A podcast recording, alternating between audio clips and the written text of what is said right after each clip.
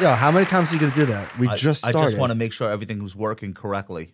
Let the wild rumpus begin, Michael. so that was an ugly close. This that's what the wild rumpus is. Um, Where did the fangs go out? I'm checking them. I'm logging in. All of them. All of them red. Amazon is the worst, down three percent. Arc puked into the close. My God, They're gonna. They're gonna. They're gonna. Uh, tomorrow's gonna be ugly. I was gonna say Oof. this is gonna follow through. So Peloton lost a quarter of its value today. No big deal. It was only down 80% going into today. All right. That's nice. Pa- uh, T- Kai, we're going to talk about that. I want to talk about Okay. this with your intangibles. It's not 24. All right. Arc. All right. All right. All right. I'm combing the desert. The cues. Gross. Apple. Man, this market loses Apple. Testing, testing. Apple and Microsoft are the only reason we're not in a correction yet. Google too. Oh, uh, uh, uh, Ben and I were talking about this yesterday. This, bl- oh, Amazon. There she goes. Amazon was hanging on by a thread. Yeah, it's thorough. You know, and you know, Apple is almost twice the size of Amazon now. That happened pretty quickly. You know why? Since since the summer of 2000, is it 18? No, no, no, no, no, no. no. I'm sorry. Summer of 2020, A- Ju- uh, Amazon's gone sideways. Yeah, Amazon. Amazon stopped rallying. Look at this. In July of 2020. This is July 2020. and Apple has since doubled. So Apple is twice this market cap of Amazon. That's Which nuts. one was a trillion first? I think Apple. But I'm not positive. I think so too. I feel like that's just that's just how the story had to be written, right? It had I to think be Apple. Apple, Apple and Microsoft were before Amazon, but I could be wrong. Either way, uh, those are the stocks that have been holding this whole thing up. That's not true. We did we debunked that, Josh. Yeah, come on. We debunked it. I know, but still, I know. you but have still. data. I have my I have my gut instinct. No, it's you gotta you gotta feel the market. Like that counts for something. So market cap, Apple's now two seven, Amazon's one five. Hey, Duncan, do you know how to make coffee? Alex just made coffee. Not fresh no, pot. not for today. I don't need any. Yeah, yeah. But just generally speaking. Where are I'm- you going I'm kind with of this? a big, a big coffee person. All right. So on Thursdays from now on, I need you to do the coffee Okay. because I don't know how, and Alex, we learned today, doesn't know how. no, he does. He does. No, we learned. No, today he's doesn't. strong. No, He had an off day. Can we get like an espresso maker maybe? That'd No. be nice. You will work with the equipment that we provide. Why? This thing is not good? Should we get something different? Oh, no, I mean, I, you can just do a lot more. It's a lot more versatile. What else can you do? All I want is black coffee. All right, I could do a good Americano, though. But yeah, we can do that Is Americano uh, a fancy way of saying black coffee? pretty much. Okay. Man. So Can't get over this Peloton shit. It's if I could, if I knew how to do it, I 100% would do it. It's not about delegating coffee responsibilities to anybody. I just don't know how. negative lifetime total return for, for, for Peloton since going public. Dude, you are so obsessed with this stock. I can't look away. I'm not on Twitter. Is Michael tweeting about Peloton daily? No, I, As we speak right I- now. no, I- Does he have- Yeah. He has hot tweets right now about it. no, I did two today, which is two too many, but I couldn't help it. Do you use your Peloton still? Y- Used it last night, not to brag. Do you use it? ev- Do you use it as much as you were using it, like let's say a year ago? Um, You were doing like you were on it all the time. I felt oh Netflix down eight percent after hours. Awesome. Uh, yeah, I'm riding, bro. What happened to Netflix? Same same store. Ozarks uh, were down. They're cutting production of all uh, future projects like Stop it. like Peloton. Stop it. Uh, Netflix just hired McKinsey. down. Oh man, what happened? Ozark missed. Is Netflix down fifty six dollars? Stop, dude. That doesn't fucking matter. Kai, What is he- it? He talks about dollars wh- whether a stock is a hundred or a thousand. He's like, oh man, Ford's down two bucks. Well, t- no, I would be like, oh, Ford's down two bucks, no big deal, and then you would be like, that's ten percent. so here's why. I was a stockbroker. Okay. So for ten years, my first ten years of my career, the only thing that mattered were how many dollars up or down stocks were, and He also can't, he can't help it. there were no thousand dollar stocks. So when you said dollars, it was always relevant. Like if let's let's say most stocks were fifty dollars, Yep. thirty dollars. So if you said like such and such stocks up four dollars, Right. it was probably a big deal. Yep. And now we have stocks that trade at you know, Thousands. twelve hundred dollars. Yeah, four hundred thousand. That's that found the inflation. Right, Mike gets so mad. I'm like, oh my god, Amazon's up twenty dollars. He's like, are you kidding me? I can't, I can't lose it. I can't help it. But still, doesn't fifty five dollars a share sound like a lot for Netflix? Fifty. What's the fi- I'm what- just saying, it sounds like a lot of points that it's going okay? down. It's a five hundred dollar stock. Speak. Speak. I know. So it's I know. 12%. I know. It's down a lot. By the way, here's another one. Netflix. You know, Netflix since really 2018 has been a crap stock. It doesn't feel that way Has it been sideways? since here. Oh, it just gave back all its gains back to twenty, back to late 2020 though. Yeah, but I'm saying go back to 2018. That's it's almost so. Was that four years It was it was 416. It's 449 after the close. since the summer of 2018? Yeah. Netflix has underperformed bigly. and that's pre Squid Game. you a Squid Game guy? I never got into it. No, No. Guys, we were temporarily obsessed. Yeah, So- it was a Not for phase. long. It was a phase. I liked Squid Game. Yeah, I did too. Do you want to wear the mask? Spiders are up. The Without S the the mask. S and P is up 60 percent since mid 2018. Netflix is up 20 percent before this earnings report. So that's since 2018. Netflix is about to be up 10 percent compared to 60 for the S and P. Since when? 18? The middle of 2018. It's a long time. Does anybody think that? Massive, massive, massive. When on- did Disney Plus come out? uh, 2019? I was just looking at this. Disney Disney has sucked When also. did HBO Max come out? 20? But what AT and T has sucked also. But Disney has had its own issues aside from. I mean, Disney Plus kept it alive. Basically, imagine what Disney would have done without Disney Plus. $50. Fifty dollars. It would be a fifty dollars stock. No, No, it would be a $40 fifty dollars stock. stock. It went to ni- it went to eighty five. You don't think if they had if they didn't have Disney Plus kicking ass, that could have gotten down to fifty bucks? I feel like it easily could have. so look at this. Since Netflix peaked in 2018, it peaked at 423. What's it at right now in the after hours? That's what I want to know. Four four forty nine. Don't get triggered. Down fifty five Why- no, that's today. Why isn't it showing me after hours? Hello. I go to Yahoo Finance, old school. It's down fifty nine dollars or eleven point seven Okay, five. what's the price? Four four forty eight. Shut up. oh my bad. God. That's where it was in 2018. Yeah, it's bad. How no, the question is how many subs have they added since twenty eighteen that are now 50 million. but I'm saying like that are now being counted as like who cares if it's back to that level. The average sub now is worth less to Wall Street than it was then, obviously, but by how much? So literally three and a half years, the stock is flat. Can Can I just point out that this is basically the show you talked about on What Are Your Thoughts, where we watch Michael react to stock charts? Ah, I'm aghast. Netflix, one of the FANG stocks, is flat since 2018. So why don't you buy it? Would you wanna buy, buy it. Would you buy this stock? Would you want to be invested in Netflix? I don't own it. Not right now. Well, not. if- I, I get that it's going down. You want to buy it when it's going up, but Do I think the price will be higher in five years? I don't know. That's not how I don't. I don't think about that way with individual stocks. I'm not trying to get married to Netflix. two hundred twenty-five billion dollar market cap. Not anymore. Down ten percent. Two hundred billion. See how the math I just did.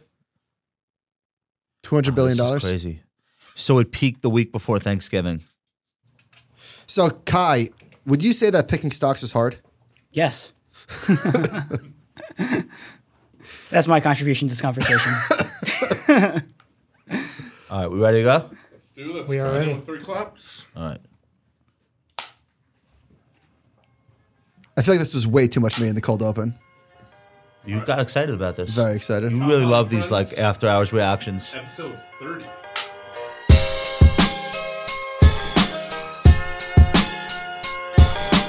Welcome to the Compound and Friends. All opinions expressed by me, Michael Batnick, and our castmates are solely our own opinions and do not reflect the opinion of Ritholtz Wealth Management. This podcast is for informational purposes only and should not be relied upon for any investment decisions.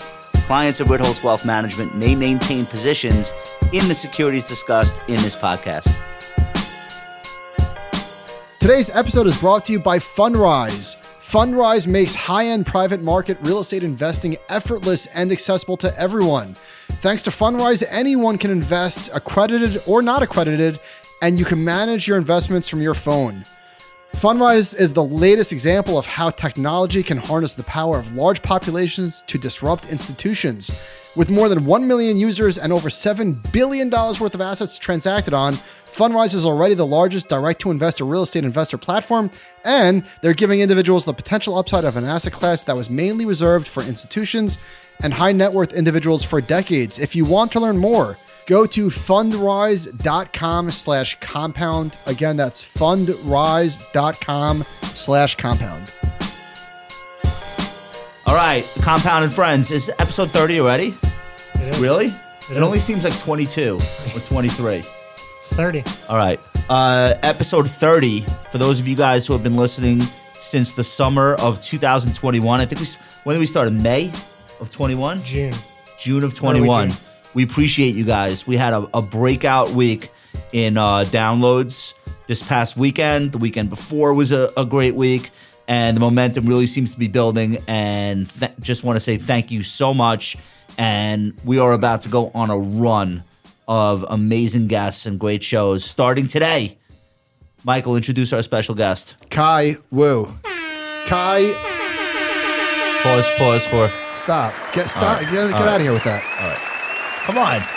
I'm excited. I was introduced to your work by Phil Huber. Tweeted out one of your posts a few weeks ago, months ago. I read it and I said, "Where's this person been all my life? How is this the first time that I'm discovering your work?"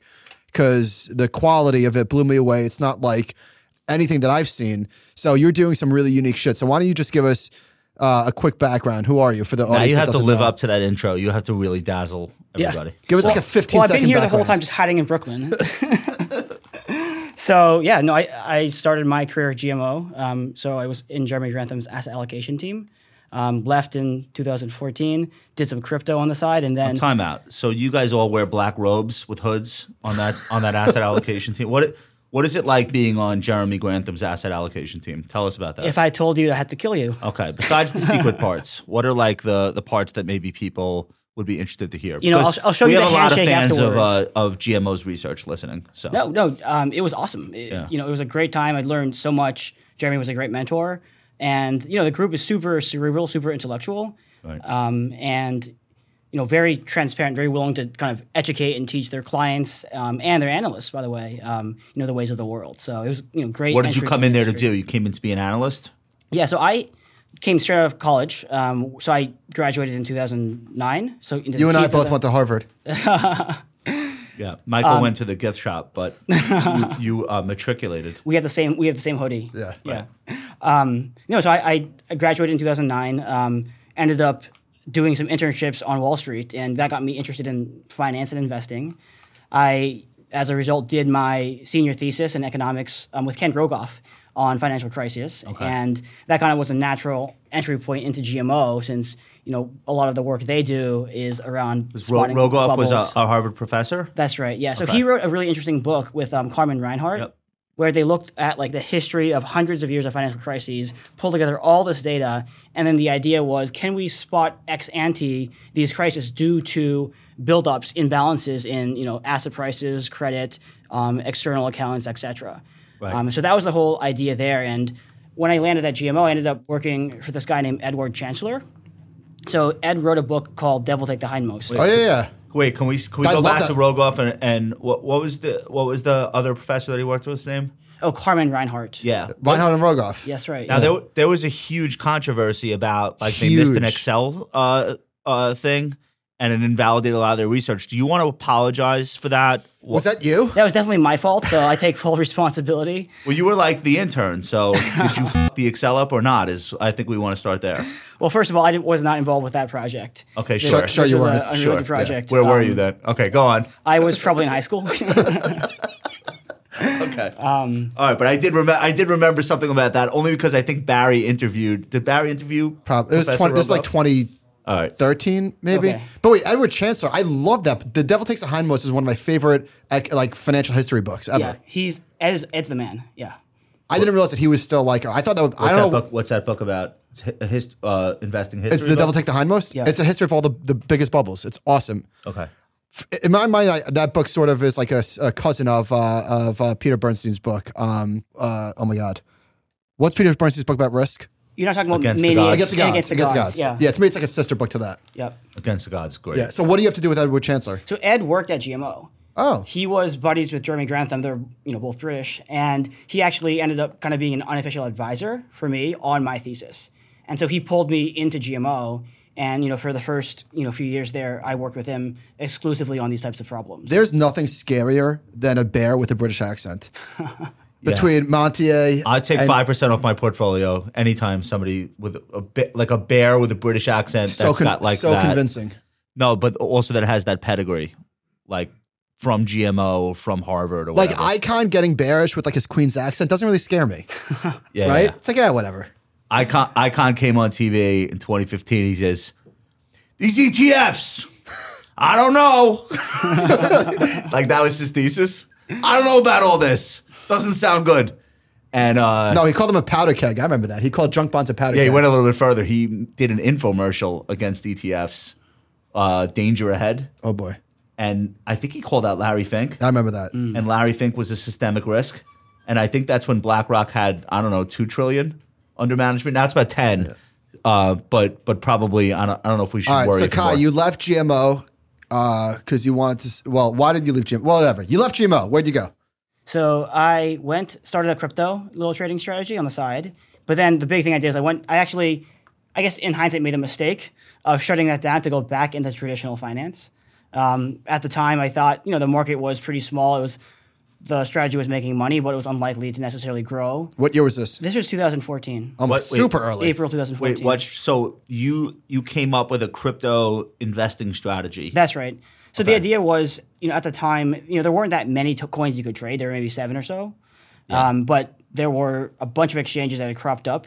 Um, you know, Coinbase is one of the survivors, but there were a bunch that you know didn't make it out. yeah, Mount Gox. and- Mount Gox, yeah, exactly. And the, there was an opportunity to arbitrage across exchanges. So that was one strategy we did. We did triangle trades. So like in FX, the common you know, Kiwi, Aussie, and, and dollar, right? Looking for you know mispairings there. So we were able to do that as well. And then just wildly inefficient market. wildly inefficient. Some exchanges you're trading against the exchange. Some you're trading with counterparties. Like it just it's it was all over the complete wild place. west. Yeah, it was completely inefficient, but it was still very small. So while the sharp ratio was very high, the n- amount of money you could take out on any given day was you know capped.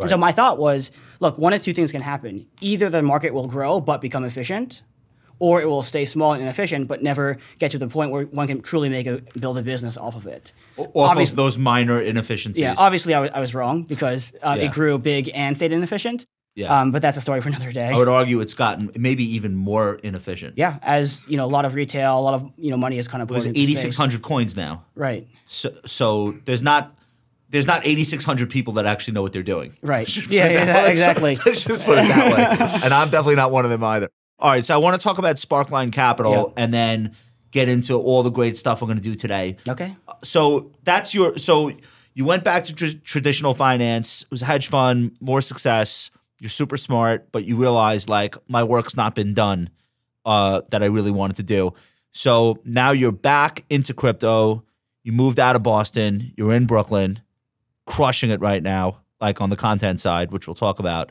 but like now you're set up to do what you've always wanted to do and these markets have gotten bigger more liquid and there's much more interest in is that really what you were waiting for for like oh now there's a, a potential business here there's a lot of people that want to invest in this Yeah. So if you, if you step back, really, what I consider my core competency is actually AI. I know this is kind of a same it kind of breaks the breaks breaks the narrative here, but um, you know, actually, S- Sparkline was set up to be an equity fund, uh, an equity shop. Um, so yeah, I actually did some macro in between. So after I wound down the crypto fund, I started a hedge fund in Boston called Kaleidoscope Capital um, with one other guy from my team. We traded options like vol arbitrage and futures. And I left, sold my business, sold my stake, and started Sparkline. The you know idea here is we our mission is to kind of help our clients and help investors navigate the wave of technological change that's roiling markets. And for us, i- in addition to managing money, our you know idea is let's share ideas back to the community. And so as a result, we do publish this monthly or so newsletter where we kind of use AI and machine learning in order to you know try to help understand what I call the intangible economy. right so that that seems to be like the new generation of people who are launching uh, strategies funds whatever you want to call them they seem to be much more willing to want to have a two-sided conversation in social media with the public Yep. I don't know how much of that is because that's like really their only way to get known versus they gen- genuinely are deriving insights they wouldn't otherwise get because they're willing to talk to experts Mm-hmm. from all over the world in a public forum. And Kathy talks a lot about that with um with ARC. and I I think it kind of was dual purpose. It got her name out there a little bit more because she was like out there herself, but then also I feel like they probably did produce interesting investment insights just because they were sharing their research and getting feedback. Yeah, it's like the tech idea of the minimum viable product, right? You want to ship quick so that you can get feedback from the market. Is this idea good or not? And I think by putting stuff onto the internet and you know subjecting yourself to the uh, Yeah, um, everyone's really nice to about the, it. uh, yeah, exactly. To get trolled, be willing to put yourself to get trolled. You don't have trolls yet. Your- Your first like ten billion, they're gonna co- they're Then gonna I'll- come. then I'll be trolled. Okay, They're gonna come. You Yeah. should be okay. I until welcome then. that. Yeah, yeah. you you should be okay until then. All right. So Sparkline is so you're based out of New York, and what's the what's like the main thing that your investors know you for? Like, I'd say intangible assets. okay, right? So th- my, my whole idea here is look, I started as a value investor, and um, you know, but the world has changed so much, right? Since Bain Graham wrote Security Analysis in the 30s, Yeah. um, you know, the biggest companies today are not railroads, they're not steel mills, not textile companies. They are Google, Facebook, Amazon, as you we talked about, companies whose value does not reside in their physical assets, but in their intangibles. Can we pause here for a second? Because I think this is super important, and to me, this is what GMO has gotten wrong: is their approach about like mean reversion and profit margins, missing this part of what you're talking about, the intangibles and the way, like the structural forces in the market. So. I, I'm kind of curious why they haven't incorporated, not just they specifically, but just people like that haven't incorporated this into their analysis. You talk about intangibles like brand equity, human capital, intellectual property, and network effects, and you quantify all of that.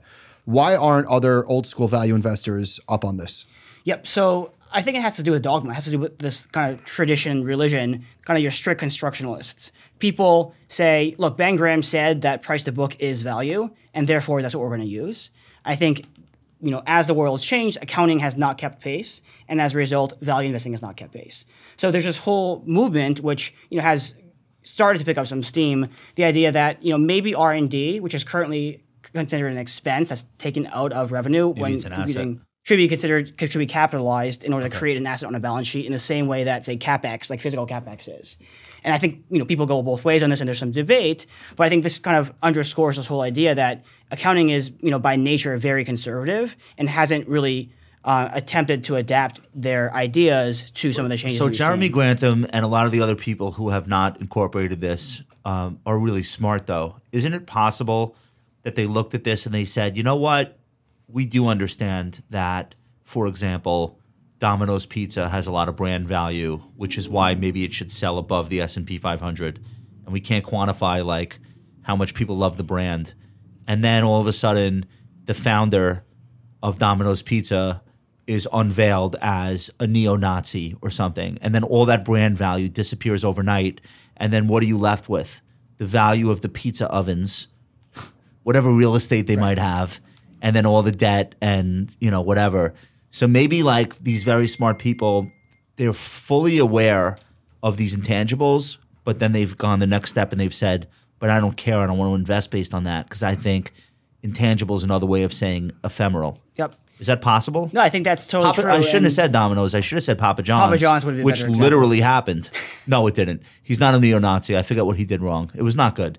Uh, maybe he was something I think sexual, something racist. racist, sexual, whatever. Yeah. But the point stands. Like, isn't that a valid uh, comeback to that? Yeah, so uh, you know, I, I'm friends with Michael Mobison, Yeah. um, and he's talked about this the kind of idea that the salvage value of intangibles might be lower, right? Sure, you can sell off your patent portfolio if your business goes under, but even then, it, it'll probably be a fire sale. It's difficult to the secondary market for these assets is not as established as um, for physical assets. Right. So I think there's certainly some more risk on the downside in in the event of a situation as you describe.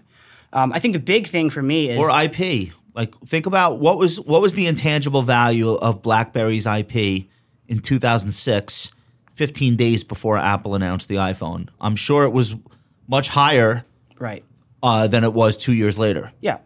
Technological obsolescence. Although Right. that could be also the case with factories, right? You could build a factory that's outfitted in a certain way, and you invest hundred billion dollars in building this fab Fair. or whatever, and then Right. that becomes obsolete. But Right. point taken. I think the big thing for in the on the accounting world, the reason why they don't do this, and you know, one of the problems is the link between the amount of money you put in and what you get out is kind of unchained and unhinged in the sense of intangibles, right? So like you know, you could be running a startup out of your mom's garage, and you know you put in you know a million dollars of venture money and invent the next Google search. And I could be sitting here and I put a billion dollars in an R and D project that worth it's worth zero. Right. Same with brand. Like some campaigns go viral off no money, and others, you know, end up backfiring, like you know, some kind of Peloton ad.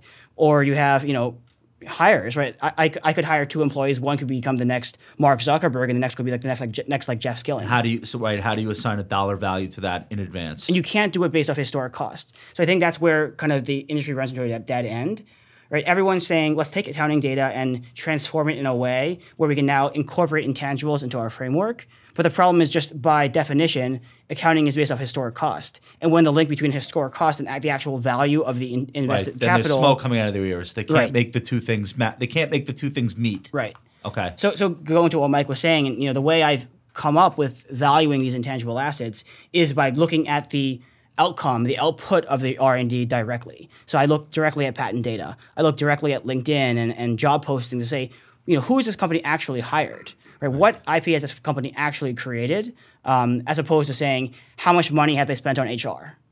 how do you quantitatively value the people that were hired at a company? Like, you- are you are you writing software to be able to take the sum total of these people's experience and where they came from and assign a value to that, or do I not? Am I misunderstanding? yeah, that's a large component of what we do. So the nice thing about you know the world we live in today is that pretty much all things are all information is digital.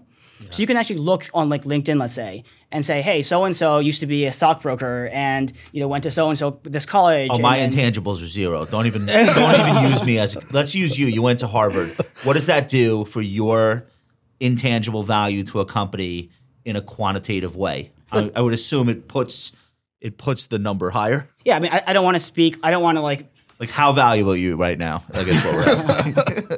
no, but you know you know what I'm Yeah, asking you. yeah, no, no. Um, look, the, And then we'll do Duncan. But, you, but let's do let's do you let's do you first. The- the- See, the way I think about this is like sports, right? Yeah. You want to build a team of the best players in all positions. And so ideally, you do some kind of money ball, right? Where you're looking at all these guys, you make them do like the NFL combine, you say, how good is this guy at his position? The problem is in business, you can't do that, right? There's, you know, maybe you can make someone take a coding test, but for all intents and purposes, the way to assess people is not so obvious. So what I do instead is I look at sign- signaling value. So like s- the, the value that you find in somebody having passed certain like hurdles with regards to like their hiring and educational you know gatekeepers etc so look I'm, I'm not saying that harvard people are better by any means that's not like the point I, I'll, I will stipulate it though. yeah I, I i know a lot of harvard people and i so i can speak from experience um that being said It's like better than Yale, definitely. definitely better than yale yes All right. it's a hard school to get into and you know even harder is i you know talk about this about this in my paper you know google they are 25 times harder to get into than harvard 25 Really? times yeah That's crazy. and so just being hired into google even as like a junior role where you end up afterwards says a lot about that com- company's ability to attract talent right they can poach people from these cushy jobs at google so- but they get back massages every day Don't you feel like people are just doing this anyway, and that all all you're doing is putting a structure around something that people have been doing forever, which is like using where somebody worked or where they went to school as like a filtering Yeah, or a, just a proxy. sorting. Yeah. But like they're not doing it quantitatively the way that you are, but they're be- like in our business, uh, you know when you're meeting somebody that used to work at SAC because within five minutes they're gonna talk about Mm-hmm. They're gonna Stevie. tell you, yeah. Uh, like they're telling you a story that about but his art collection yeah, no, no, it's like intimate. Like, yeah, one day Stevie and I had lunch and we were, you know, like that's so it's like, oh, you worked at SAC. You want me to know that. The reason you want me to know that is because you know that now I'm going to treat you like you are the god that you are. That's like a thing that goes on. Same with, I went to, same with, uh, I played lacrosse Goldman. at Duke. I worked at Goldman. There's like certain things. So you're saying like you can actually assign a value to these things. Not that it's foolproof, but you can get some sense of like a company's hiring, yeah Eh. which will not show up in the accounting. And, and by the way, just to be clear, like the gradation between your you know top five schools and your top twenty schools, your top fifty schools is actually not that big. Keep in mind, there's like thousands Yeah, of, yeah, of yeah. institutions, Right. and so you know I'm talking about the top t- five to ten percent, which is still hundreds of institutions.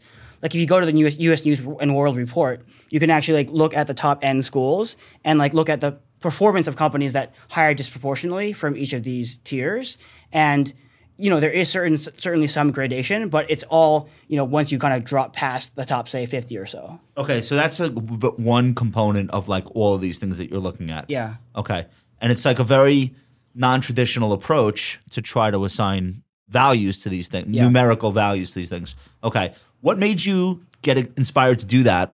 The overall struggles of value investing. If you look at you know the the Russell one thousand value index, Every value investor, The, by the the way. Intelligent Investor was written in 1949. yeah World looks world looks a little different today. that that's that's all I'm saying. Yeah. the world look, looks a little bit different today, and if you just step back and think first principles, what are the things that are different today? Well, the you know things that create profits, are Platforms. pl- uh, network effects, platforms, brand, you know, human capital. I think Warren Buffett, who's a value investor, said it himself. He said, "We now live in an asset-light economy Yeah. where the you know top companies that produce earnings are no longer like your GE or your GM, where they require physical capital. Yeah. They are you know your Googles and your Facebooks. Right. And so, first principles, you say, okay, these are the assets that allow us to pr- produce growth and produce value and future cash flows, how do we actually assess w- how much human capital company X has? So, you know, we can one of thousands of things we can do is we can look at you know the edu- educational background of people. Do they you know um, do they have PhDs? Do they have masters? Are they STEM? Do they have training in AI? Um, what colleges did they attend? Um, you know where what companies did they work for prior to um, working for company X?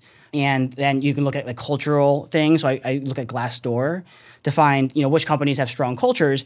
The idea being that like you know you can assemble a dream team of the five best players, but if they don't pass the ball, you're not going to accomplish anything. Right. And so companies with good cultures tend to be able to motivate, align, retain their employees better.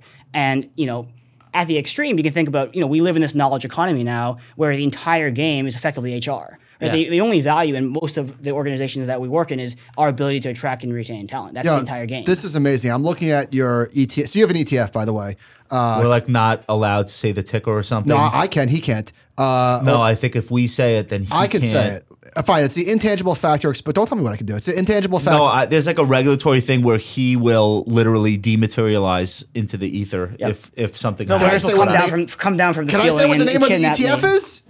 I don't know. Uh, Can he? I can say whatever I want. I think can't I think say it. I think Is the someone client, gonna I think cut the the client power can, to the client building? can Google it themselves. They'll find it. All right, fine. So, all right, Kai Wu no, has no, an E fuck all ETF. that. I can say it. It's the intangible value ETF. Okay. Now we're all getting pinched. stop. All right. So the, see what you- see what you did? All right, go So um, ahead, say I'm, it. I'm looking at your site, and you got this balance sheet decomposition thing. This is one of the prettiest things I've ever seen. So your holdings, you break them down into intellectual property, human capital, network effects, brand equity, tangible. This is gorgeous. What am I looking at? Yep. So You're looking at marketing, Michael. No, this is so. l- l- let me just tee up one more thing, and then, then I'll give you back the mic.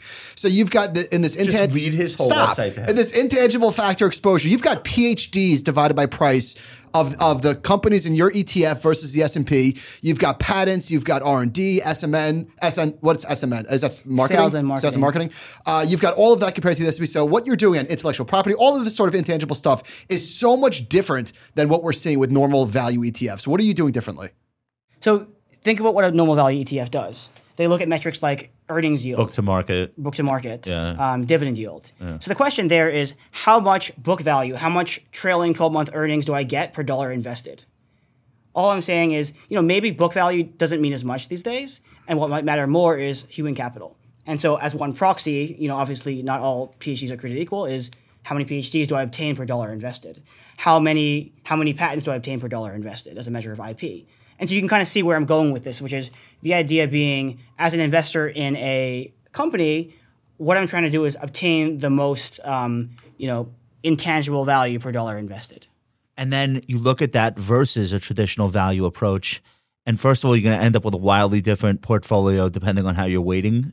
Like you're finding winners based on this. The th- stocks that you think uh, proscriptively will be winners are going to look very different than what a traditional value firm would find, or not always. Yeah, the, the sector competition is quite different. So the problem with traditional value, so price to book, is it's heavily biased towards old economy asset heavy companies. Yeah, they can't own. They're not going to own biotech, like No. we already know. Right, But you- you if might you're- end up owning a lot of biotech. Exactly. If you're not going to give uh, a biotech company credit for its IP, then you're not going to own it, obviously. Right. Right. So, so can we maybe make a weird pivot? We've been speaking a lot about your stuff. I'd be curious to know what you think about the current monetary landscape, given your macro background.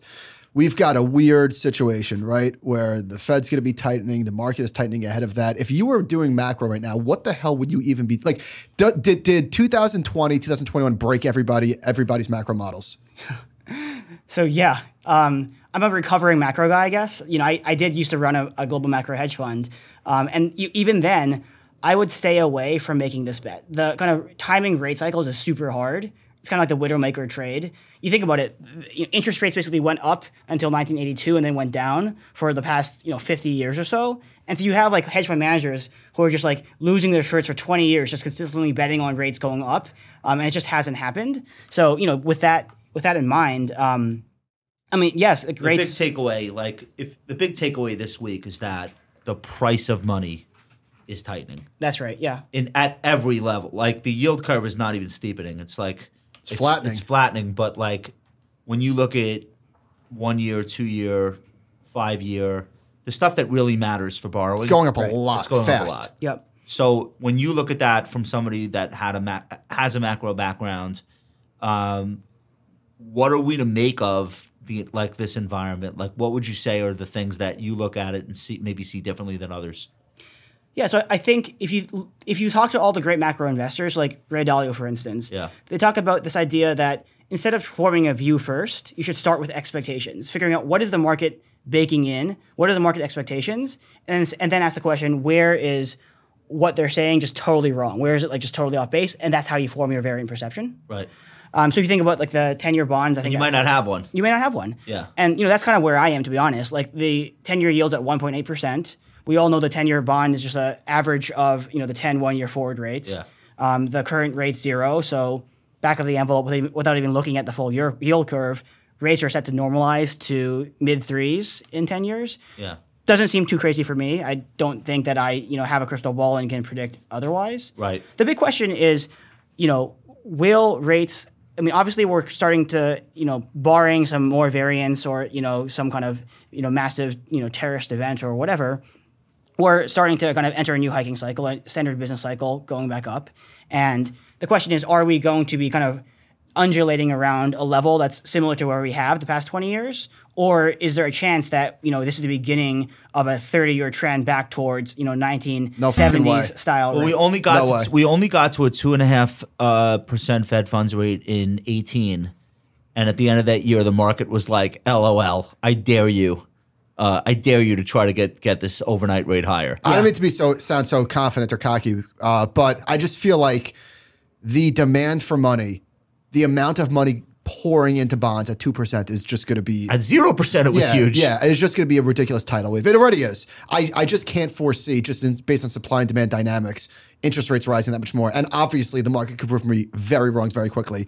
That's just that's just my Yeah, no, opinion. I, I agree with you. I think the only way it does is if we have runaway inf- inflation. In Right. the context of your ideas, though, like where might the impact be felt? And the reason I ask is I think a lot of what's gone on in the last five years has been predicated on very low rates, like we more recently zero. But invest to me, this is my perspective. Tell me what you think. Investors are now starting to ask tougher questions of companies who are pitching themselves as don't worry, we're going to build network effects because we're first, we're early, everyone's going to be here, it's going to be worth X. That argument loses some of its saliency when there's an actual interest rate attached to money that you've raised from investors or a competing risk free rate that's not zero. So, and that's one example. There's a lot of others. The and the EVs are probably a really great example to bring up. Also, it's like okay, I get it. The thing that you're building is beautiful, right? It's a, it's like looks like a Tesla. It's better. It's faster. It charges fast. I totally understand that. How the fuck are you going to make fifty thousand of these a year? You're not, unless we take some of the some of the money at least and start building facilities. And then once you start doing that, then it's like, oh, wait a minute. I'm going to pay 5% a year on this money. I'm going to give it to you. You won't have an ROI on it for six years. And all that time, Ford and GM are going to be producing competing vehicles. And that's why you see these things all getting, I think, getting cut in half in the last couple of weeks. Remember Enphase Energy? We were talking about the stock. Well, well, well, let me finish my thought. Lucid and Rivian. and Rivian. have amazing patents, and IP and PhDs coming out the ass. That might not matter if if money starts to cost more, at least in the short term. What do you think about that? Yeah, so first of all, yes, they do have IP and yes, they do have talent, but they are super expensive, right? I mean, they're, these are billion, multi-billion dollar companies. So you can't so you can't completely throw out the valuation paradigms of the, the old school. exactly. That's Right. why we're not looking at buying all the companies with the most patents or the most PhDs. We're looking at buying the companies with the most patents, PhDs divided by price. Right. right? Okay. And in this case, that's what kind of rules them out. Same with Moderna. Moderna has great Mm-hmm. IP, but you know they're just they went up like ten thousand percent. So Did that stock just Hard go by from now. 500 to 200? 500 to 167. What the hell is going on? Dude, this market is savage. Well, like, seriously. no. but In Moderna's case, it might be because everybody has COVID. It might- their markets they're market saturated. Rivian went from 180 to 64. Moder- Moderna's vaccine against COVID in this environment with a million cases a day is like if Boeing was making planes that crashed once an hour. I mean, I'm just, I'm just, sa- I'm just. No, no offense to Moderna. I'm sure they saved a ton of lives, and this would be a lot worse. But it's kind of hard to be bullish on vaccines right now. But that, that's the question. Going back to what you, what you were saying, which is, is this already priced in? So Yeah. Moderna's already down. I don't know, sixty whatever percent. Um, maybe just like the bonds have already priced in the interest rate hikes at three and a half percent in the next ten years. Perhaps the stock market has taken a cue from the bond market and is also pricing that in, and that's why we've seen so many of these like SaaS stocks and these you know Arc, Peloton, whatever, um, underperform so much. Um, Michael asked me a question this morning in the car. Uh, we don't live together. I picked him up, Corporal. but he asked me. what? We were talking about like, will the market ever get to a place where they're not excited about blank as a service or subscription fees? And Well, let me will set this those- up. will- will- is that what you asked? So I was talking about this is timely for Kai because Matt Levine just wrote this. Did you read his piece yesterday on Web3 network effects? I did. Yes. So Matt Levine spoke about how in network effects businesses, these things can be self-fulfilling and a fake business can turn into a real one. And here's what I want to get your take on. And this basically describes what we've been experiencing the last decade in terms of Silicon Valley subsidizing the consumer. Exactly. He said the Web 2 version of this trade is central to the story of the last decade in the US tech industry. We sometimes called it the movie pass economy. Do you remember movie pass? Yes. that was hilarious. What was it? Ten dollars a year? were- you could go to unlimited movies. What- that- whatever that that went belly up real quick. So he they said had network effects. he said this is the idea that venture capitalists would subsidize consumers' lifestyles because they valued customer growth above everything else, including profitability. Um, is that changing when the cost of money is more than zero? Like the idea that venture that, that Silicon Valley was going to subsidize all of this forever. Um, is that a fool's errand or or is that really permanent? Like I feel like that's like the biggest question in the market right now, or one of the big questions. No, I think that's a very fair point. Right? If you think about the dynamics of the, these businesses, the idea of network effects is, you know, as you get additional users, the value grows in a non in a nonlinear way, and therefore. Um, the g- whole entire game is to get to scale. Once you get to scale, you own the market. It's really difficult for competing networks to un- unseat you. And so it's almost like you know investing all this money up front for this pot of gold at the end. And now the question just becomes how much money best example of that's like Facebook, Instagram. Like once everybody's there, Uber. then it's worth more to the user. 'cause WeWork, all their just friends kidding. are there. Right. No one wants to go into a social network with, with Where just nobody one other is. guy. Yeah, Right. exactly. No one wants to wait tw- 30 minutes for an Uber. So like Robinhood's w- well, not today, but they were growing super quickly, s- still losing a billion dollars, but whatever, being subsidized. Right. Well, that no, that's not. Uh, he's do you mean talking, no? but he's talking about because he's talk, we're talking about like network effects. I don't know that.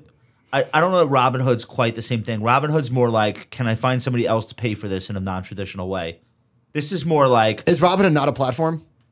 Robinhood has platform like um, economics. I mean, they're not as not as strong as like an exchange itself, right? Like NYSE E or CME would be, you know, higher up my. Higher you up my don't list. care how many other users. If you're on That's true. Robinhood, you don't care if there's a billion other users or five other users. It doesn't affect your experience as much as Instagram, Snap. Exactly. That's where the network Those effects are where really the matter. truly strong. But ones what's so are, yeah. interesting, and this is an outlier, but like Twitter is like the ultimate platform network Yes. effect type company, and the Yes. fucking stock sucks.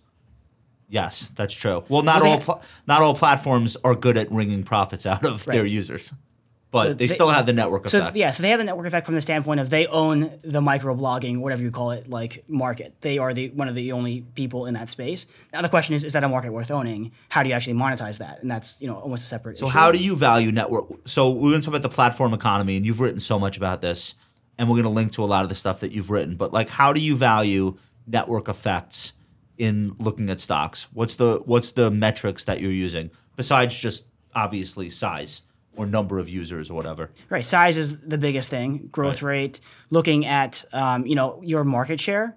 Um, so you know, I, I think I in my paper talked about like the food delivery market with DoorDash, Uber Eats, and you could kind of so it's super interesting. There were you know initially like five to seven different folks competing, and by the end, kind of DoorDash became like the clear winner. Yeah, you had mer- mergers and you Right, know, a lot of people- acquisitions, and um, and it's all also very localized. It's pretty interesting. Like if you look at the map of the U.S., like Seamless was still like pre- holding on pretty strong in New York, probably not anymore. Um, but like pretty much everywhere else, DoorDash had kind of like taken taken over. So there's kind of these localized network effects as well. right But yeah, so dating, swi- dating apps. This is very important, it- obviously. I mean, yeah, that, that's exactly right. So the, all these network effect businesses, Uber. if you think about it, it, it it's not. It, it's not. It's an age-old model, right? So the the spice markets, right, of you know Right. the ancient Middle East, or you know shopping malls, are even a, a form of platform, um, and they have network effects. But the reason why you know Facebook is in its league of its own and has managed to become a trillion-dollar company is because the internet has allowed you know the number of people um, involved in the network to go from a thousand to like you know three billion. And when you when that happens, the you know value to the network is exponentially increased, and and that's why you see so many platforms are technology or information communication technology companies. Right. Like I'm invested in Simon Properties, and when you said shopping malls just now, I was thinking like, if they have a lot of empty stores, people will stop going. Right. If people stop going, they will have many more empty, Empty stores, stores. subsequently. That's right. Which is probably why they started acquiring the retailers that were going bankrupt Mm-hmm. and standing them up. Just so they could Well, tru- they could maintain truly, some they sort own of- Brooks Brothers now Yeah. because you don't want to have empty Brooks Brothers like in every A mall in the country. Right, I what are mean- you filling that with? you know the best analogy from platforms is as a government right if you're a platform like if you're facebook you're you're kind of like a mini you're a zuckerberg you're a mini king and you have this little empire where you have all these users and your goal is to you know create a flourishing ecosystem where people are super happy like posting creating content and then you kind of like tax the citizenry Nobody's happy. Super you, happy. you take you take you take their money No, you take their happiness. Um, yeah, you take their suck and happiness dry. first, take and their then you take the happiness money. and you turn it into money. Um, and so, you know, that, that's the point, which is in the same way the government, when they saw, you know, the banks were failing in 08, they had to bail them out because they realized that these, these are these, these are part of our like citizenry. These are people that we need to kind of keep our little little world functioning. You said this is from your piece in December 2020, writing about platforms. Platform, co- I think it's like your stab at like a very simple definition that everybody could immediately grasp. Platform companies externalize the means of production. They do not own homes or employ drivers. Instead, they profit from orchestrating networks of external consumers and producers. So Buffett talking about asset light. That's a- to me, that's another way of saying also asset So light. Airbnb comes to mind immediately. Yep. yeah. They're a classic platform company. Right. Now, if you're traditionally looking at stocks and you're saying like just picking Facebook as an example, they make tons of money by the way, but in their earlier in their earlier format, you would say like I don't understand why is this company going public worth 40 billion dollars out of the gates? They've only done a few hundred million in Can revenue. they monetize mobile? Remember that? Yeah. Mm-hmm. But somebody looking at the things that you're looking at would say, oh, it's only a matter of time because take a look at what the network effects, you know, what, what's Are of happening this here. business. And then a value investor would buy Facebook in like 2074 when everybody left the platform. Right. Yes, be- because it's much cheaper now. that's right. Okay. Uh, you said that the number, this is the end of 2020, so I don't know if it's different or the same. The platformatization of the stock market is not just about splashy IPOs and tech giants. The number of platforms in the top 500 US stocks has steadily grown from 40 to 100. What does that mean? So the trick here is that there's no kind of standard definition of what is a platform, right? We can sit here and debate whether you know Robinhood should be a platform or not, and you know reasonable people will come to different conclusions. Does everybody say they're a platform now, though? Yes. Everyone says they're a platform because it sounds good, it makes your valuations go up. That's right. Okay. and that's that's part of the problem. But part of where's the trick here. 40 to 100? So you're saying there's 100 companies in the Fortune 500? Right. So so I had That to create could my be own platforms. definition. Like there was no accepted standard. So what I did was I used machine learning and I said, let's use as a definition of platforms these two articles from these professors um, about platform competition. I went through the articles. They're from like the mid 2000s, so before like Facebook became Facebook. Yeah. And redacted all the company names and then said, all right, now I'm going to compare using machine learning these articles to all the 10K business descriptions um, going back through time for all companies. Okay. And so what you find is, you know, a company like Uber, when they describe themselves, they say straight up, we are a technology platform. We connect drivers and riders on a two-sided marketplace. Blah, blah, blah. It's obviously a platform scores highly. A traditional business would score lowly. And so what you end up with is in real time, so point in time, as the world, as each 10K comes out, you can see which company is scoring high on platform and which are scoring low, and you kind of just create a threshold and define a basket of companies that are sufficiently platform. And that's um, how I get to the number 100, where what I'm saying is if you look at the evolution of the stock market over time, the number has grown from like 20 to 40 to 80 to 100, which is where we sit today. But what's really interesting is, you know, th- those 100 companies include the five tech giants, which are 25% of the market cap of the, of the S&P. most important so platforms. 40% of the market cap of the S&P are currently platforms. Like Amazon is a platform. Simultaneously, it is a platform that other people have built their platforms on That's right. because it's AWS. Just thinking about this, I know we spoke about this at the top of the show, but comparing this S and P to the S and P of the 1950s is such a joke. Yeah. right? And I know there's some big principles that will never change. Like obviously, there is a limit to this sort of stuff, right? Like companies trading at, uh, you know, if the Cape was 60, I mean, we, you know, I'd be a little bit nervous. But like, it is just a fundamentally different economy today Yeah. than it was back then, and I think you have to treat it differently. So I think a very important thing to note is that the just looking at industry composition, Right. Right. The the economy of 10, 20 years ago was a bunch of banks, Industrials, a bunch of you know energy- Exxon, energy, yeah, yeah. And so yes, of course the P's and the price of books you know look more expensive today because the market's mainly software, Right. But is that to say that you should compare apples to oranges? Like, should you compare the P E ratio of today to 10 years ago, which is effectively what Schiller P E is doing, by the way? Right, exactly, and also profit margins uh, fundamentally changed. Right. Uh, growth ma- growth rates of the giant companies fundamentally changed. We've like Amazon, well, Google especially, like the top line growth is still it's hilarious at the size at what the size and the growth rate. Right, and it's We've because never seen that before. It's because of intangible assets. Right. intangible. I think there's a quote from Carl Shapiro um, and Hal Varian where they talk about how you know the industrial companies, the GMs of the world, which used to be e- equivalently you know dominant in their time, could never have grown to the size of Google and Microsoft today because their core asset is physical, whereas we now live in this digital world. Right. They could they couldn't have eh, simultaneously had customers in 200 countries around the world as quickly as Facebook was able I to. feel like what you just said is the key insight to what we've been living through for the past decade, and it sounds so obvious. and what it's- how big a company can get now versus Yeah. there were limits. There were limits to growth. the back limits then. were in atoms. Right. Now they're in bits. Who said that? Um, was that? I did not just make that. no, up. no, no. Some somebody famous said 100. that. percent Anyway. I think Josh said that. Oh, I think it was Fred Betty. Wilson? I think it was Betty White. So I want to make sure that we get to Web three. Okay. Because like, first of all, I could talk to you for hours. I feel like Yeah, I feel, yeah. I feel like we we like dance around these topics, but you've actually like done a lot of like rigorous work. In our in inside of our them. Slack over the weekend, I wouldn't stop sending them your charts. I was like, and one more thing, and just one more thing. Are we gonna are we gonna do some of these Web three charts? Yeah, let's get to it. So, Okay. wait, do you mind if we get to it? Yeah, yeah, yeah. That's that's cool. Yeah. Okay. You sure? Yep. Like a lot of people are gonna see this. Okay. Okay, cool. So let me set this up. This is you. Uh, Web3 is attracting a flood of investor interest, but is shrouded in hype and speculation. We believe a value investing approach can help. We adapt our intangible value lens to the value crypt- to value crypto. So this is that intangible stuff you've been talking about with the stock market.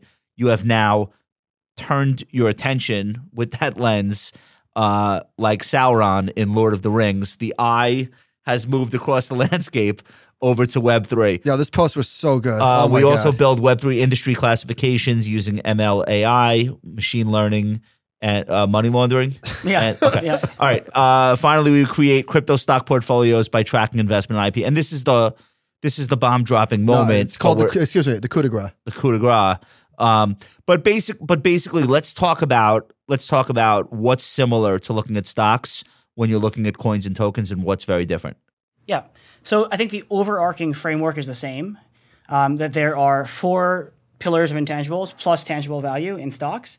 In crypto, you really have those four, and then tangible is basically not important. no intrinsic value because That- there's that's no financial. There's no how. What's the right way? to- There's no cash no flow. cash flows. to model. Right. So you a can't price you can't on. really do a DCF on a token because they don't have they're more like commodities where their value is driven by supply and demand. Staking doesn't change that. Staking could change that, but Okay. staking is it's, it's kind of an artificial thing because it's, It's a derivative. yeah the, the yield you earn on staking has It's from lending it. It's not the coin's not generating the, the yield. that, that's right yeah Okay, it's, it's all not right. that like if you own an Ethereum you get like a dividend for doing that Okay, so what's our four pillars again? Remind everybody. so it's IP intellectual property Yeah. brand equity Okay. human capital network effects I'm going to stop you right there. The coins themselves don't own any of those things. The communities do. that's right So you're analyzing the communities that are involved in the coins. That's right. So it's the the value of a token is derived from the intersection of supply and demand. Supply is generally either fixed in some cases, Like or Bitcoin, like 21 Bitcoin, million, whatever. or it's like you know pretty well controlled. It's not like the U.S. dollar, right? Okay. Um, and then so Am I glossing through while he's No, no, go talking? ahead, go Are ahead. we doing any Yeah, charts? yeah, we got it. Okay. yeah, so what that means is that the value of a token is going to be driven primarily by the demand side of the equation, which in turn is driven by demand for the network, right? If you want to use the Ethereum network, you need to pay gas fees, you need Ether, ether right? Um, and so the question then is, how do you derive, how do you kind of decompose the value of a project? And it's the same kind of four pillar framework here. Network effects are extremely important in crypto. Like certain meme tokens, like they're mainly brand, obviously. Um, and then your kind of more infrastructure plays, like your file coins, tend to be more driven by IP and human capital. Are network effects more important in layer one versus layer two, or is it not work that way? I, I would say yes. So Yes. layer one is very much like an OS. It's like iPhone and a- iOS and Android. So if you don't if you don't use theirs, you got nothing. Right. So the only point, the point of Ethereum is to serve as a foundation for you know your L2s and for all the apps and the NFTs and things that are being built Builders. on top of this. Aren't that ecosystem. many layer ones necessarily needed to that you need to pay attention to right now? As far as I know, there's right? there's four. Well, really, Solana, well, three that'll be Ethereum, big. Bitcoin. Uh, Solana, Ethereum, uh, and Avalanche. And I put Bitcoin. Bitcoin, you don't really, you're not building on top of that. Are those the big three? Yeah, that's right. I mean Binance as well. that's that you. That's a layer one. Okay. Uh, so let's let's talk about what you did. So you applied your factors, the intangible factors, and you created a portfolio using the top fifteen percent based on uh, like an equal weighted Yep. scoring of these. So I did the exact same methodology I did in stocks, where I said, let's take the Russell 1000 and rank all the companies on their price to X, X being their intangible value, and you know buy the top, say, 10 to 20%.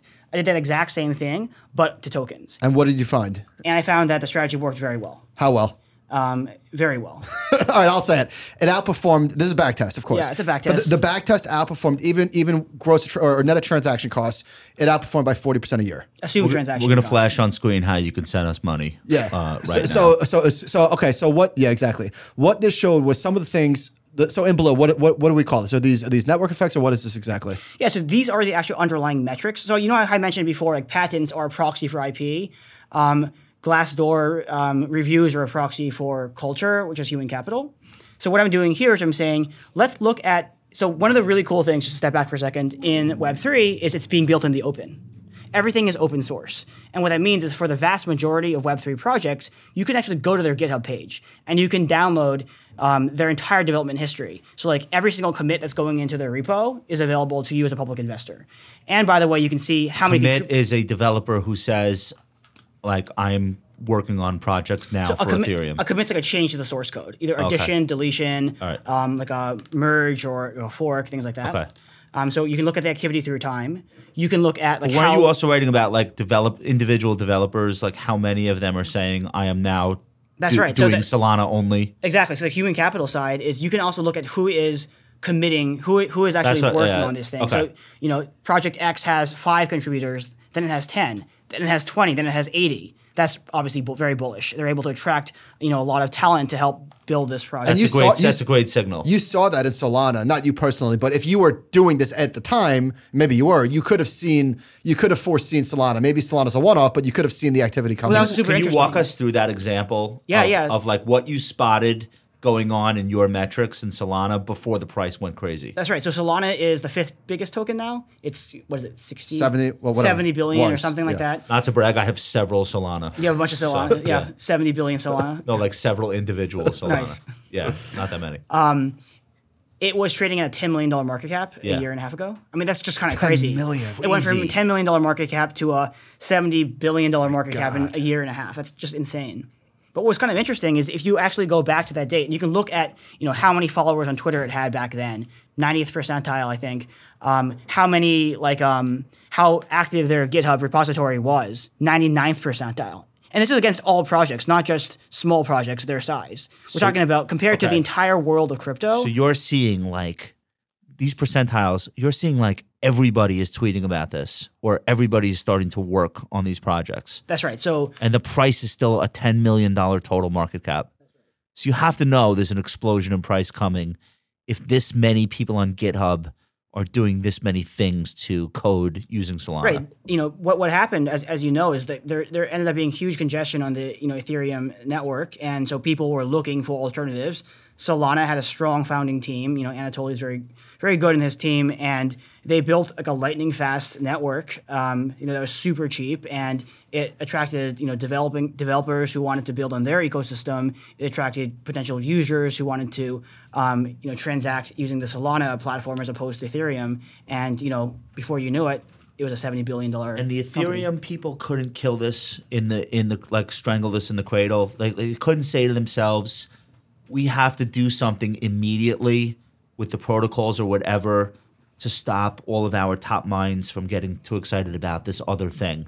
That, So, I mean, I, I think I think crypto guys are less of a it's less of a zero sum game. There, like you, if you listen to Vitalik speak, Yeah. he actually speaks kindly of Solana and some of the other competing um, L1s. give it time. Um, give it time, yeah. Well, Um, it's like you, you ever watch like a mafia movie and they're like somebody will kill someone over who has the right to mow the lawn on this block. We're talking about like seventy billion in Solana. How much is in how much is in E ETH? Two hundred. it was about five hundred at one point. Maybe it's a little mean, less the- now. The numbers we're talking about, like entire countries have gone to war over significantly less money. Yeah. So I actually find it amazing that there's not like I don't want to say actual bloodshed, but like there's not more uh fighting. But there's a lot of infighting though. There's Is there some just so infighting, much but opportunity I would that say the- nobody's stepping on each other yet? That would be. I mean, my charitable view would be: look, the entire uh, crypto ecosystem is one and a half trillion market cap, which is like the size of Apple, right? So from their standpoint, they're saying, look, if this is truly Web three, if we can truly displace the existing media, financial, internet like complexes with this new framework, like the we're talking about ten to hundred x where we are now, and so like So, let's right, not why would we like, get into spite stru- each other. right. Why would we be getting into skirmishes now at this early stage? So Right. Kai, you so you so this the strategy that you put together again. It's a back test, but this this is this is real data, not a back test. You look at this versus the market. The GitHub contributors divided by price. Four times the market, and the market being the so you, Josh referenced via, via your post. There's 8,600 coins out there. Right. How many have a 50 million dollar market cap? 400. I think it was like six hundred or something. Okay, a Yeah. lot. Uh, the Twitter followers divided by price, triple the market. Daily active users divided by price, six times the market. I mean, this is like intuitive stuff once you break it down the way that you did. Right. You did something else that is super, super interesting. You looked at what if you want exposure to the blockchain or crypto, Web3, whatever we're calling it, via publicly traded companies. Oh, yeah. And so you looked at blockchain patent holders, and this this blew my mind. John, do we have this? So, John, this is Exhibit 39. By far, by far, the number, the biggest number of patent holders in blockchain is IBM, and then then Alibaba and Bank of America. So let's talk about this. Yep. So first of all, Can we IBM pick just has a lot of stocks patents in based on general. blockchain patents. You could. Um, So that's one of the things I did do was put together a portfolio, I didn't even see this. a portfolio of public equities with quote unquote crypto exposure, and that can come in the form of patents. It can come in the form of hires. Hires, yeah. Right. So one thing I looked at was you know what companies are you know posting a lot of jobs that are looking for like solidity developers, for example. So Coinbase was number one. Coinbase was obviously number Yeah. one because they are a crypto native company. Um, like um, like Silvergate, um, Signature, like the, the banks that do the crypto were were ranked quite highly. And then you have all these guys in traditional tech and finance. Um, so first of all, this is a little bit misleading because I did not scale by size. And so IBM just they just are a patent machine. They love patents. Um, They have the most patents of any company in the world. Wait, what size is this in? The companies themselves? This is number of patents. This is the number of patents that no, these what's companies the hold. order though? We're ranking by the number of nu- blockchain. just patents. number of blockchain Yeah, patents. right. Got it. So if you Okay. adjust as a percentage of their total patents, it's no longer like as impressive. Uh, Oh, okay, fair enough. but it, it is still quite interesting that you do see, you know, significant investment by you know legacy banks and and um, tech companies in the space. But how about this? Like, I'm looking at so yet another chart: crypto employers, crypto jobs divided by the total jobs. So Coinbase, obviously, Diginex, so it's it's all crypto. But then like This is this is surprising to me. Cisco is I'm just eyeballing it like 15%. IBM is not far behind. You've got General Dynamics and Franklin Resources. But what are they? What are consi- those? What are what those do they companies consider doing? a crypto employee though? Yeah, so there's so I do, there's two ways of looking at it. So one way I look at is um, a job description with a crypto reference in it. So hey, you know, we're hiring somebody to work on our blockchain team, right? So they may be a sales guy, but they are working on blockchain. So that's a kind of your like your more like lenient definition, and then you have one the more strict one is jobs where blockchain or crypto or something like that is in the title itself. Okay, Um, so like chief, like chief blockchain officer. would- senior blockchain lead. So I know you're like scraping the data, but did you dig into any of this? Like General Dynamics and Franklin Resources, what are they doing in, in blockchain? that's a good question. I, I don't. I haven't General looked at it Dynamics doing individually things yet. in blockchain is terrifying to me. Probably they make so- they make missiles. Maybe supply chain management stuff. It would be my guess. I don't know. It's just a guess. What about what about financial services and blockchain? Like Vanguard, uh, I forget they made a splash a couple of years ago that they were doing something with their trading. I can't remember exactly what they're doing. Well, that's at the heart of like what Professor Galloway was saying is like name one company using a distributed ledger for anything other than coming up with new ways for people to gamble on block on uh, on crypto. Like you, you heard a lot of blockchain announcements in 2017, 2018 because that was like the thing to do. But like who's actually doing anything with this stuff other than crypto companies? I don't know the answer. I'm asking rhetorically Yeah. but I, like I, to my when I see your like I know Walmart talks about NFTs or whatever. What are they actually doing there, or is it still too early to like actually grade companies on? All right, you have the patent. What are you doing with the patent? Yeah, I, I think it's still too early. If you think about like the kind of S curve, right? The you know early adopters, the mass market. These are largely mass market companies, companies who have like thriving real world businesses who are now dabbling in Web three stuff. Dabbling's a good way to put it. It doesn't cost them anything to put out a press release and say something crypto related. Right. It probably helps them. It probably makes people think that they're a cooler company. So here's the thing: if you're not if you're not in crypto, it's very difficult to penetrate. If you want to learn about it, if you're just a layman, it requires a significant amount of time to educate yourself. Where do you start? It's very confusing. It's very overwhelming. And so as a result of that, the only thing that people have exposure to are the promoters, the JPEGs selling for millions of dollars, and it just all sounds like bullshit. All of it, right? If you're on the outside looking in but you show a chart of network growth. And if you can separate the promoters, the, the nonsense from the people that are going to work, from the user base, so you see daily active users up 30% a year since 2014, daily transactions up 37% a year.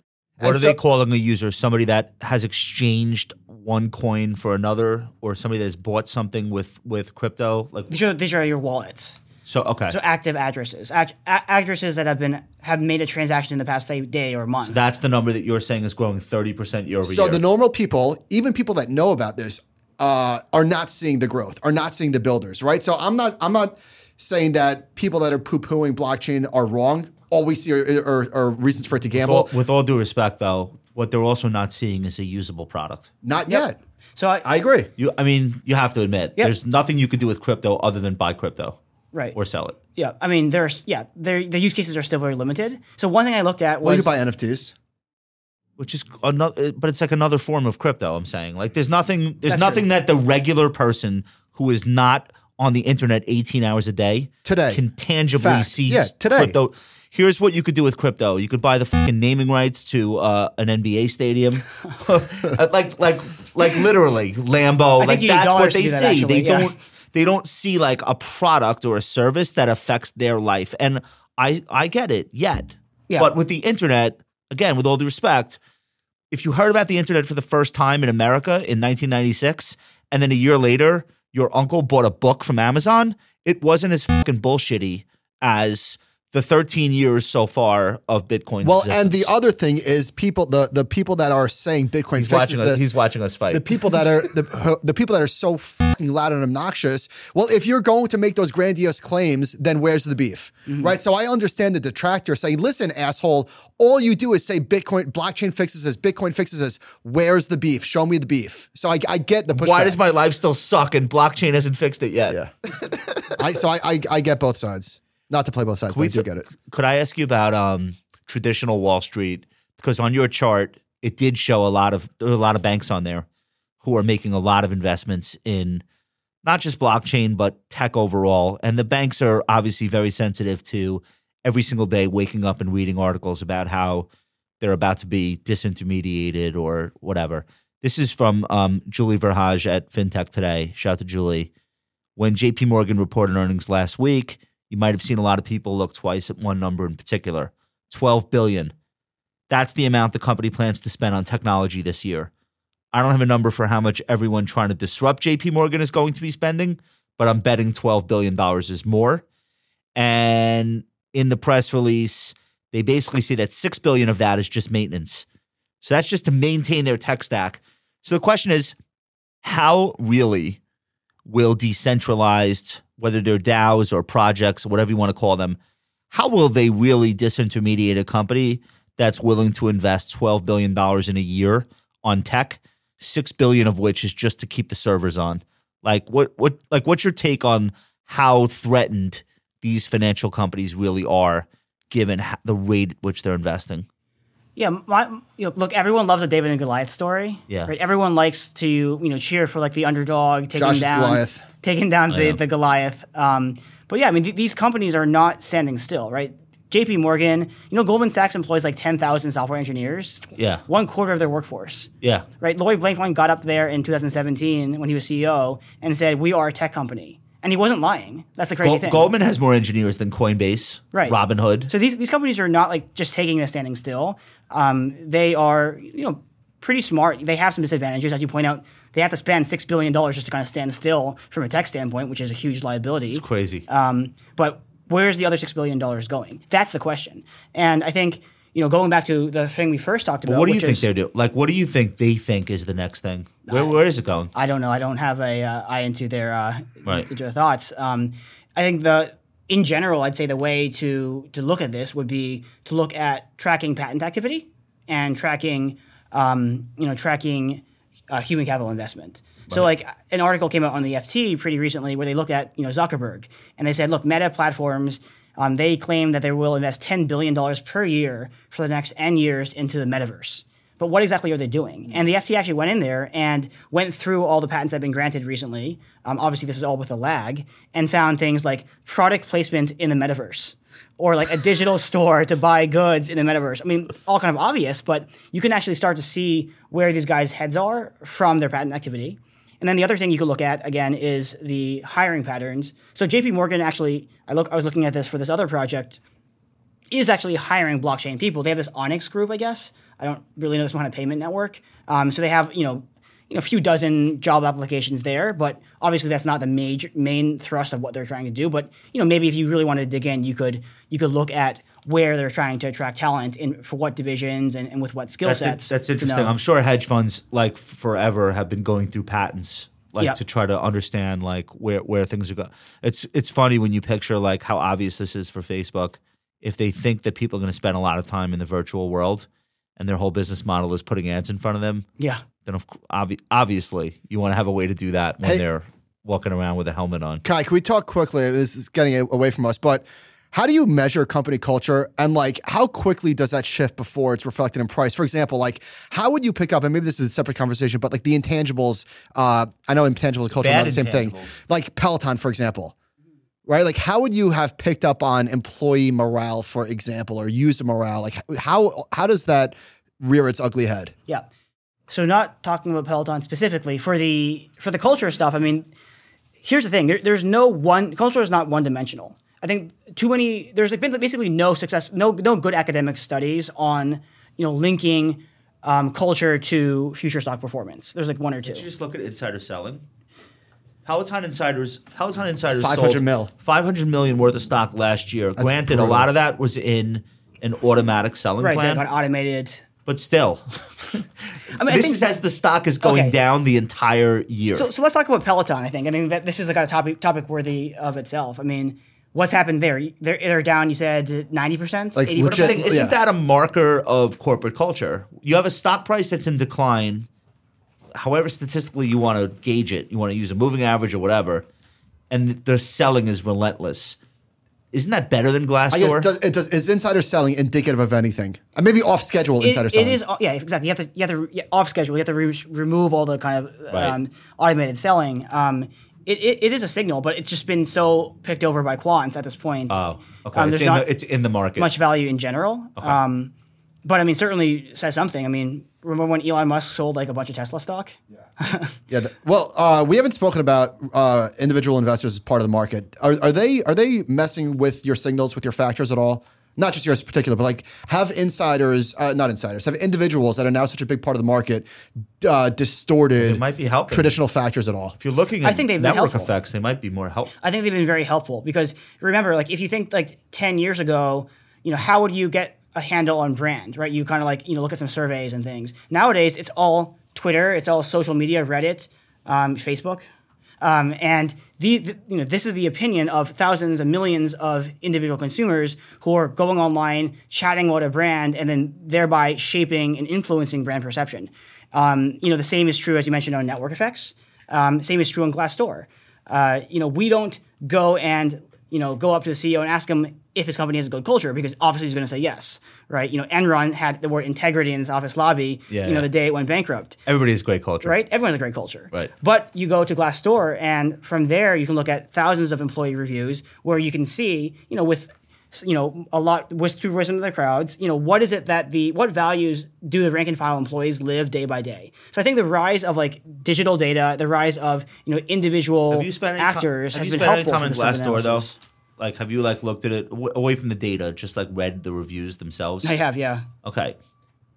So, not to pick on, I'm sure this is working in your model, but just like speak, like thinking out loud, you might see a lot of hype for a brand somewhere like Twitter where nobody actually buys the thing. Yep.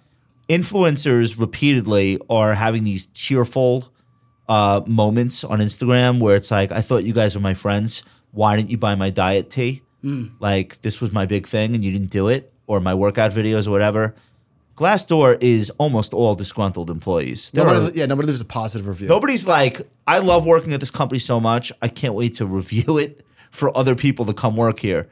So like, It's interesting. you have to factor that So in. I've, I've actually seen the opposite. And again, taking take, keep in mind the study I s- saw was a Glassdoor sponsored study, but they looked at I like can't Yelp- believe that came out positively. Yeah, That's they, weird. they looked at Yelp reviews. Okay, right. All right.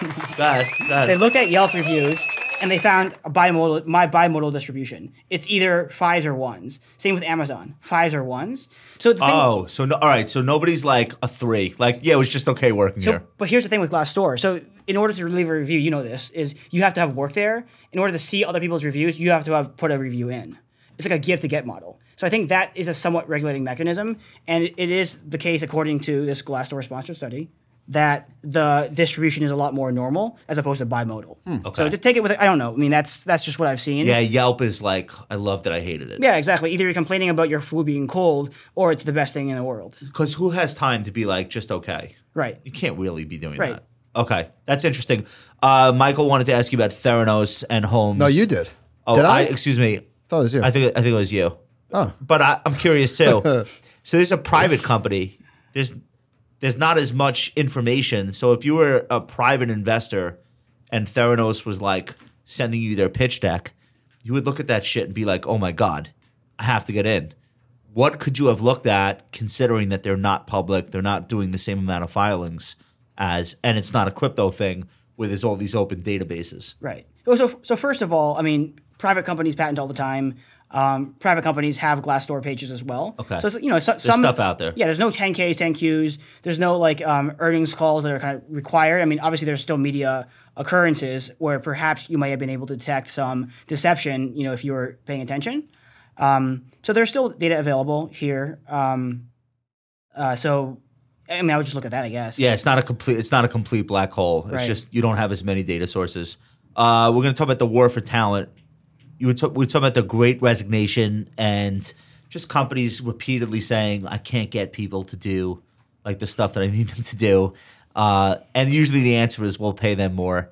But is it is it really that that black and white, or is there something just about the types of companies people want to work for now? Yeah, so it's, it's pretty interesting. I think the common narrative is that it's mainly blue collar workers who are dropping out, but it turns out it's also white collar workers e- equally. Yeah. And it's not even like everyone wants to work for Amazon and no one wants to work for. You just founded something, yeah, yeah. right? Like you're you're kind of part of the Great Resignation, aren't you? I guess so, yeah. So Apple engine Apple's offering 180 grand like a special bonus to their engineers to retain talent, something like that. That was a, a That's month ago. insane. That's insane. I don't know if it was a bonus or salary, something. It was, it was, but it's everyone. It's affecting everyone. If Apple is, immu- is is not immune to this, nobody is. Right. Their company has a sterling reputation. They're a huge company, and they're having trouble keeping their talent. Where's everyone going? Well, they're starting their own companies. That's what's that's what's going on. They're They're going to crypto. they're going to angellist.com and, and they're raising money and they're starting their own thing. Uh, so how, how do you so how do you look at st- stocks through that prism of their ability to hire or retain talent? Like, why I is thi- that important? Well, I, I think it, it means that this idea of superstar talent, right? The idea of like finding the next, you know, Barry Bonds or Tom Brady or whatever is becoming, you know, increasingly important because fewer workers are required to do the job of many workers, right? Technology gives so, us so much more leverage um, that um, so that there's that that that's coming into play. Um, you know, culture is becoming increasingly important. I, I saw a study the other day someone sent me where they talk about um, you know many of the factors that would have predicted a lot of the resignation and lo and behold, culture is a very important um, tool that companies have to retain their top employees. What do you mean?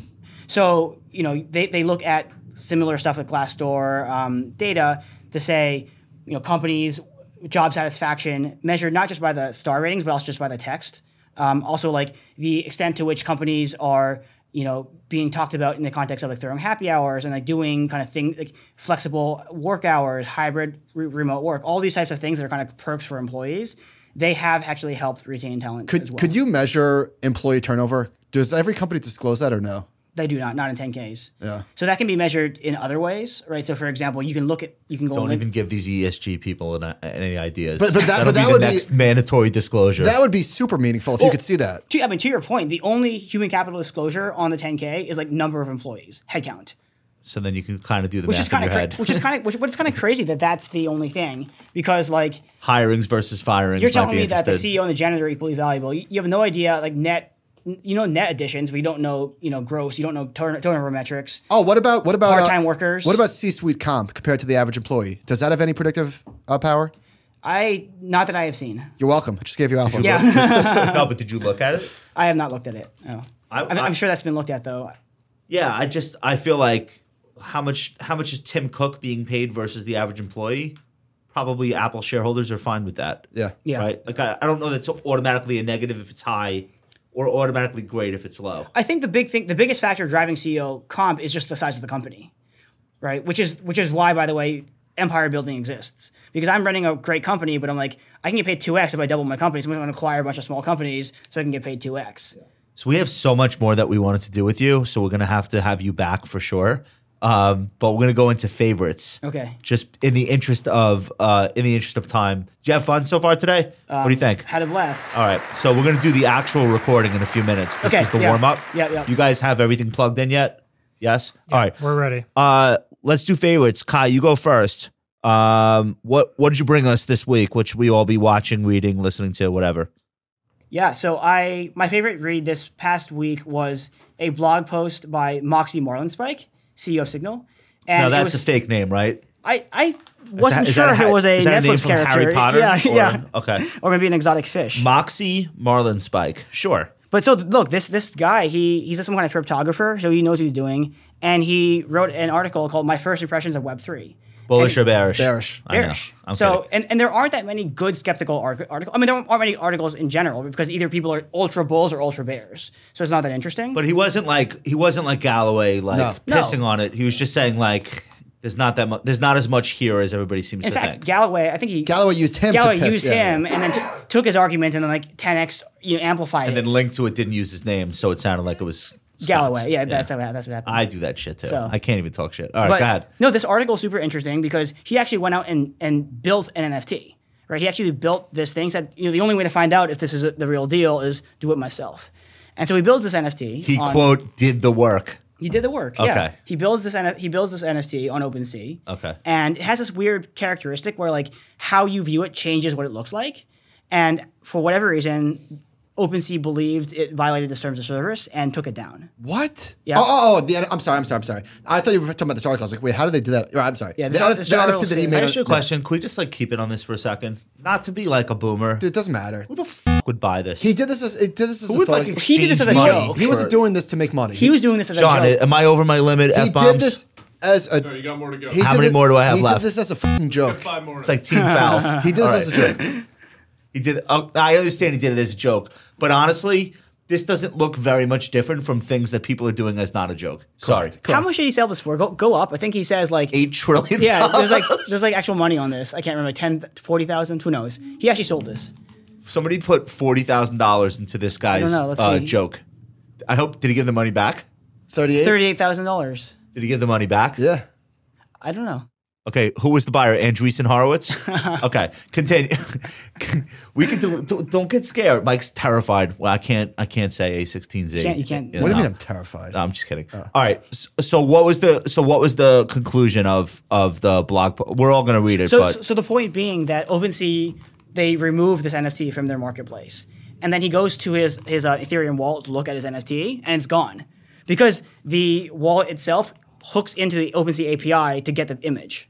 Oh, I hate when that happens. Okay. I hate when that happens. Happens all yeah. Yeah.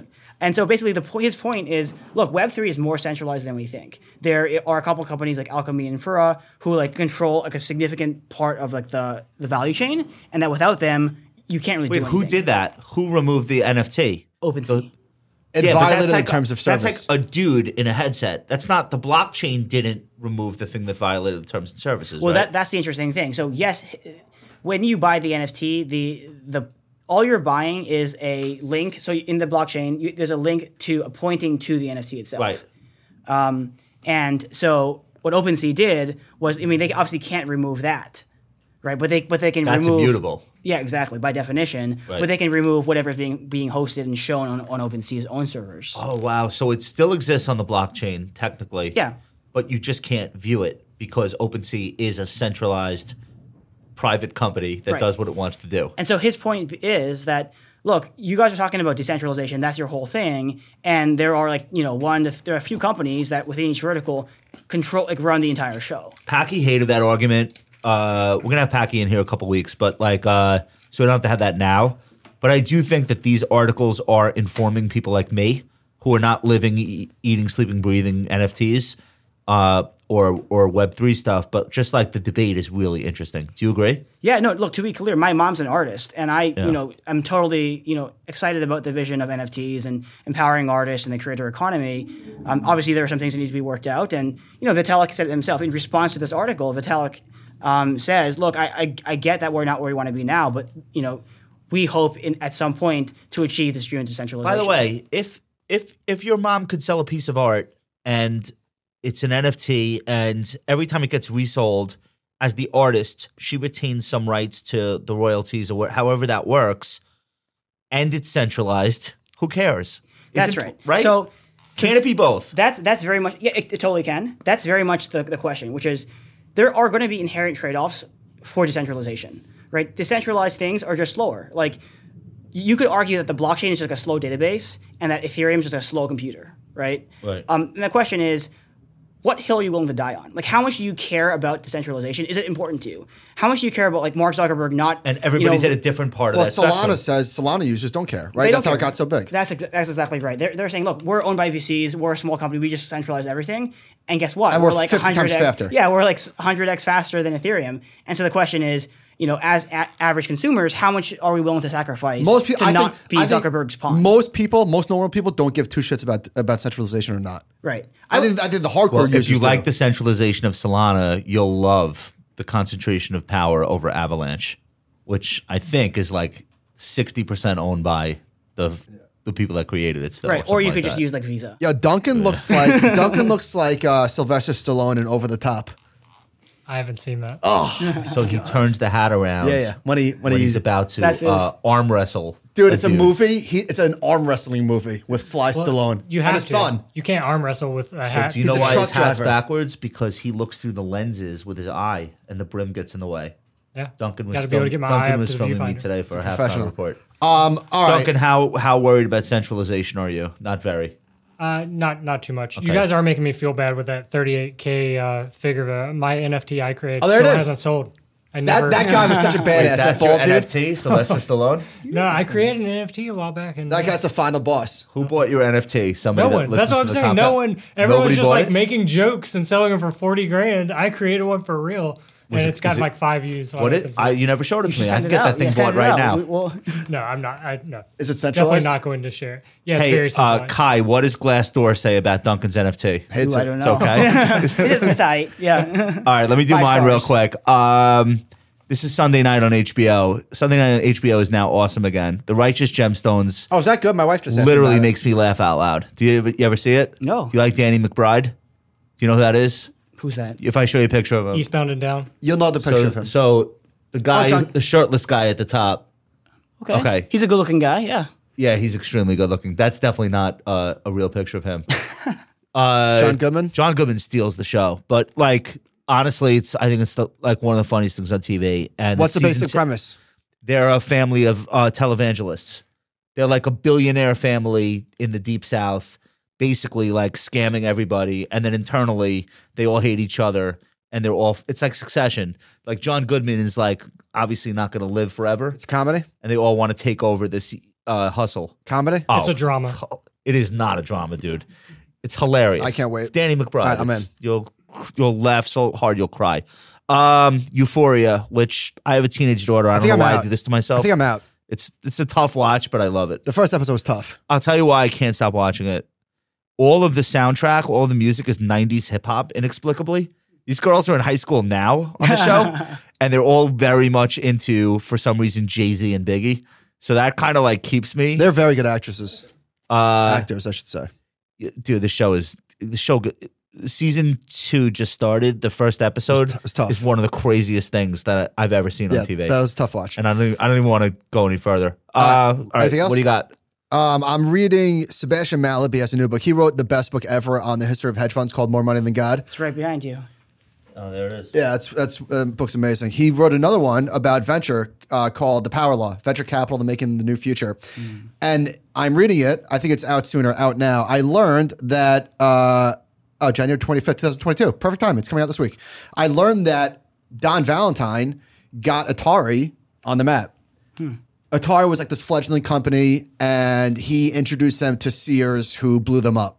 I was gonna say, how do you how do you get a video game on the map before there's video games? Like you can't buy ads on Twitch. Like how do you even do He that? got them in into- 1980. He, it was 1970. seventy something. Out of Like trade six. shows or He got something? them into Sears. Gaming? This book comes out this this coming week. Yeah, it's good. Uh, Should I read it or should I listen to all the podcasts from people who it's- have read it's, it? It's long. Um, I'll, I'll give you the TLDR. I read more money than God, but I don't like probably three years ago. I'll give you the TLDR when I'm done. All right, awesome. Hey, do you have fun? So you had a good time today. You're gonna come back. We have like three more things we didn't get to with you. Okay. Uh, and by the time you get back, we'll have even more.